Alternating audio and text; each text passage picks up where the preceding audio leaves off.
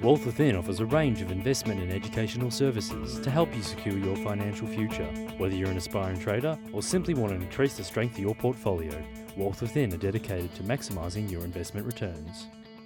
Hello and welcome to Talking Wealth. I'm Dale Gillham, the Chief Analyst at Wealth Within.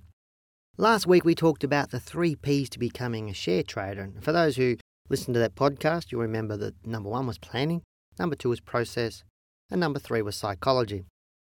And we talked a little bit about, as I said in our last podcast, about how education is the key to all of these areas, understanding how you do you as far as your psychology is concerned and, and how you improve that, but understanding how the process is put together and all the rules and tools, and also how to do the planning. And today I'll talk a little bit about those areas just to give you an idea.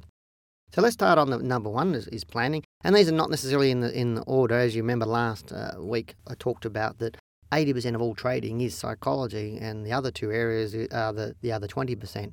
To me, and, and some people say to me, well, why don't you teach psychology because it's 80%? Why don't you teach that first? Uh, rather than in our courses, we leave the psychology to the advanced trading or our advanced diploma course. And the reason why I don't use it first is because when you have a negative trade or a trade that loses, it has a 10 times more negative effect on your psychology than a winning trade. So what would happen is if I start teaching you psychology first before I teach you rules of buying and selling and money management and everything else that you need to understand, you're going to have more losing trades because you don't have the rules and tools properly. So you'll have more losing trades, even though your psychology is great. But what's going to happen is you're going to dent your psychology a hell of a lot. But once I get you understanding and, and be able to apply rules and tools and trusting in yourself and trusting in what you're doing, then I can work on your psychology because your probabilities of getting winning trades are much, much higher and then we can slowly work on your psychology. I always say to people the first year in understanding of becoming a trader is just to learn. And the learning is the easy bit. Learning how to trade is the easy bit. And some of our students are probably going, Yeah, Dale, that's not really correct. It's, it took us a while to get through the course. And, and it's not technically difficult. All of our students that put the effort in will get through the course. But it's just, it is, you need to allocate time through and, and understanding the course and putting the effort in. But as I said, the easy part is actually learning to trade. And as I said, our course is not technically um, prohibitive. We only need you tend to be able to go through our course, but it's more of the attitude that you have to get through the course and understand what you need to understand. So let's get into a bit of a planning. Planning is really what we call trading plans. It's probably the easiest concept to talk about. And trading plans are your roadmap to trading properly. So you need what to, you know what you're going to do. So you know how you're going to enter, how you're going to exit, you know, your money management rules, all actually on written down on your trading plan, and you've worked that out for yourself. So money management is part of your trading plan, risk is part of your trading plan, understanding the risk you're going to be taking in any one trade. What are you going to trade? Is it going to be shares, commodities, currencies, con- uh, CFDs, options, warrants, whatever you're going to trade? That's all part of documenting in your trading plan. And it's a business plan.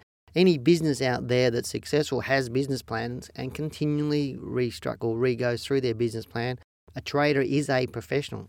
You know, sometimes sometimes people say to me, well, "What's a share trader?" I said, "Well, that could be anything. It could be somebody from just who's just actively buying and selling shares, still working full time and making more money, or it could be someone who just gets all their income from trading the market."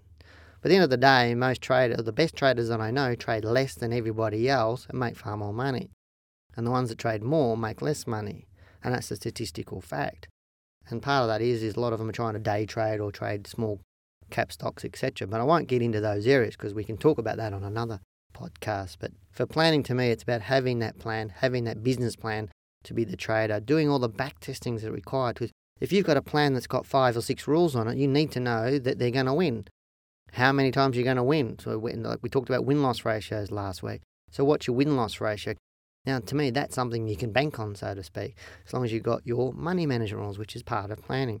And this is all part of the measuring your results. And this is what the majority of traders do not do, is measuring results or measuring them accurately.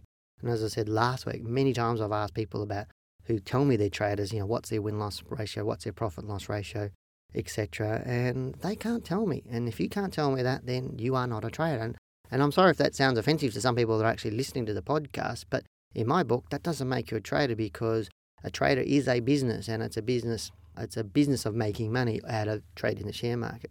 And you need to understand that. So let's go into process. Process is really how do you do trading? Not how does Dale do trading or how does John do trading or Fred do trading. How do you do trading? So, what analysis methods are you using? You're going to use fundamental analysis, you're going to use technical analysis, you're going to use a combination of both. And what ratios you're going to work it on? Some gentleman, a gentleman last week said to me, Dale, what do you use? I said, I use both. I said, as a percentage, which one would you do more? And I said, I'd do more technical analysis and less fundamentals. And roughly in about an 80 20 split. So 80% of my buying and selling decisions are made on technical analysis. But what buy and sell rules? What are we using? Are we, what type of technical indicators are we going to use, or what type of technical analysis uh, are we going to use? What kind of strategies are we going to use? So when we find a share that we want to buy, how do we actually buy it? So what's the trigger to actually get it to buy? What's the trigger to actually get it to sell?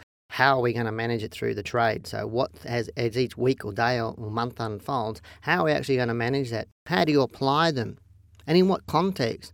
And often I people I see people are telling me they use some rule or technique to trading, and I and I say, "Oh, so what are you trading?"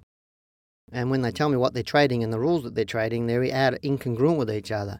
They're using like volatility type measures for blue chip stocks, or um, and using rules for slower moving markets on faster moving markets, or rules for faster moving markets on slow ones. And they don't necessarily gel. And that's where I get back to is people don't quite often don't understand what they need to be doing and keeping it in context. Paperwork, number one critical thing is if you're trading, you need to do your paperwork. Keep all your contract notes, keep them in context and understand and do your research. Do make up all your spreadsheets about your win loss ratios, profit loss ratios. Make sure you're doing all that paperwork so you keep up to date with it all. Um, you know, making sure you're paying your bills and you know getting all your right data and everything else, and so that everything is working for you and you've got the best possibility or best probability of being successful.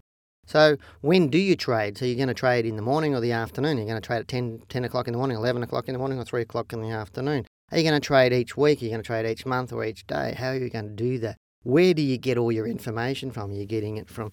I remember on Sky Channel last month, a gentleman said to me, "You got tips from the from um, chat forums," and I, just, I nearly fell off my chair in horror because that's the last place anybody should go to get stock tips for an education on how the share market works but that's where he gets it from. So where do you get your information from? Do you get fundamental information? Where do you get it from? Where do you get technical information from? How do you put it into context of actually your process? How do you filter your shares? So what techniques are you using to filter down to get a narrow watch list? Because the best traders, I'll tell you, actually focus on less, not more. And I get people saying, oh, yeah, I scan the top two, you know, top 500 stocks on the All Ordinaries Index, or I scan 2,000 stocks on the Australian market, or I'd rather trade America because there's 5,000 shares. Like, geez, I can get in trouble with 10 stocks, let alone 5,000. And to me, narrow your focus because if you narrow your focus, you'll be much, much better trader. So, how do you filter them and get to those better trades rather than just focusing on anything? And whereas I'd rather really narrow down and get a target saying, this is what I want to do, and that's your process. How do you actually filter all your stocks? I think I'll wrap that up there because it's starting to get a bit too long. And um, I originally wanted two parts to this, but it looks like it's going to be three parts. So I look forward to chatting you with next week with part three of the three P's to being a share trader. I hope you've enjoyed this podcast, and uh, I look forward to sharing some more with you next week. Take care. Talking Wealth was brought to you by Wealth Within. To learn how you too can maximise your investment returns, call 1300 Share Trade